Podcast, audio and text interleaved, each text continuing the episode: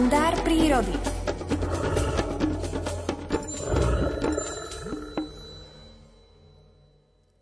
Prvého okamihu ako prírodovedec Miroslav Saniga zahliadol murárika červenokrídleho na múre domu, zamiloval sa do tohto podivuhodného stvorenia. Keď nemôže byť reálne medzi murárikmi, tak si ich sprítomňuje prostredníctvom virtuálneho sveta. A práve z takých reminiscencií a obrázkov vznikla útla knižka Rozímanie s murárikmi. V nej opisuje aj jarnú impresiu s nebeským nádychom. Číta Alfred Svan.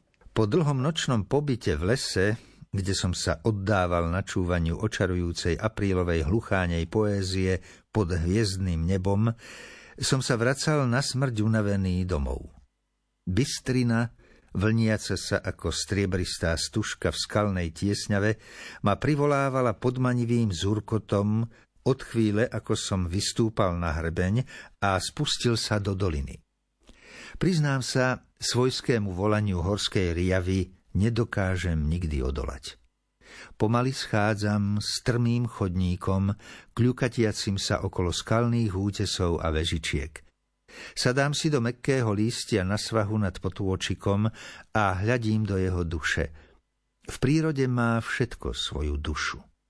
Vlnky bystriny poskakujú po skalných kaskádach a kvapky vody roztopašne frkajú na všetky strany, ako by sa nevedeli vyšantiť od radosti, že ich slniečko po dlhom zimnom zakliatí vyslobodilo spod ľadového panciera.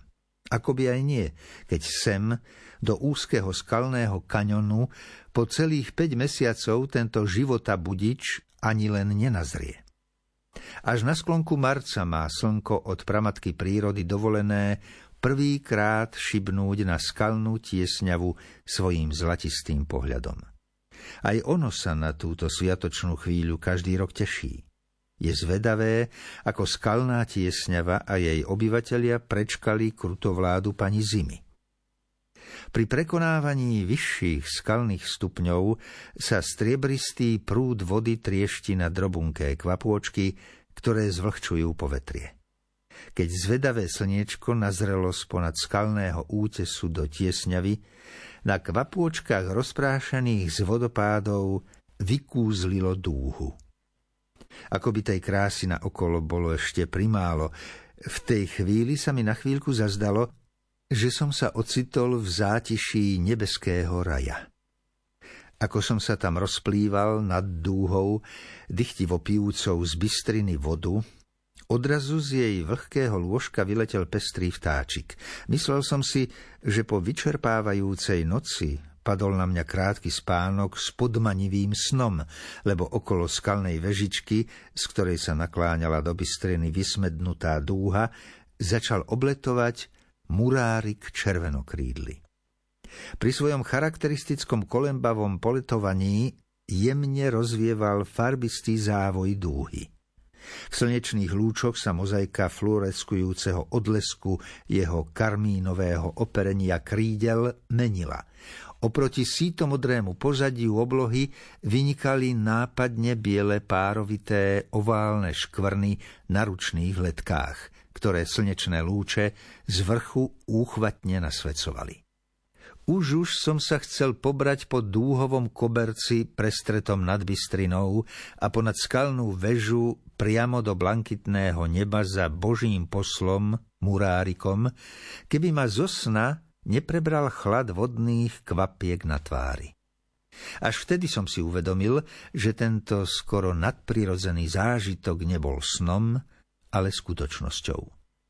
Keď slniečku na chvíľu zakryl výhľad mráčik, Pestrofarebná dúha sa stala neviditeľnou a rozprávková nálada sa vytratila. Murárikovi prišlo za dúhou smutno, lebo sa v špirálach začal vznášať okolo skalnej veže k azúrovému nebu. Možno ju šiel hľadať k vyšnému vodopádu, kde sa táto prelestná krásavica tiež zjavuje. Zanechal som týchto dvoch nebeských poslov samých sebe, bol som taký unavený, že som nebol schopný stúpať do svahu, už som sa pustil dolu roklinou po šmikľavých skalách a konároch, sprevádzaný nespočetnými pádmi a myšlienkami na murárika, snivo sa pohojdávajúceho v náručí dúhy. Mal som v tej chvíli jediné želanie, aby mi stvoriteľ doprial ešte aspoň raz takéto stretnutie s jeho dvoma čarovnými poslami. Dávno už viem, že chodím ja tieň. Som čudný tvor, tak zachráň ma skôr, než sa rozplyniem,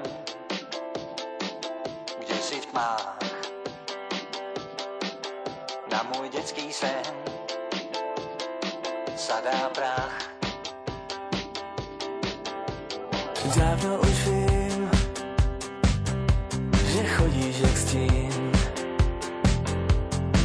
Zvedneš se zás a postavíš ráz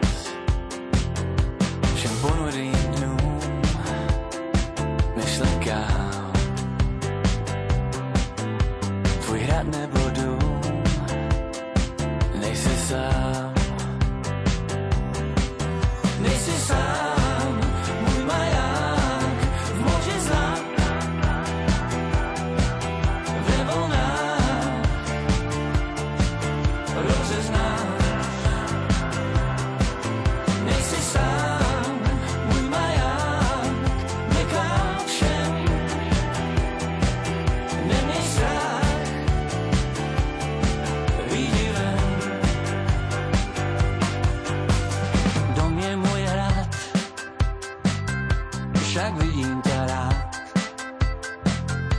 Som zakliatý tvor, tak zachráň ma skôr, než sa rozplyniem, kde si v tmách, na môj dávny sen.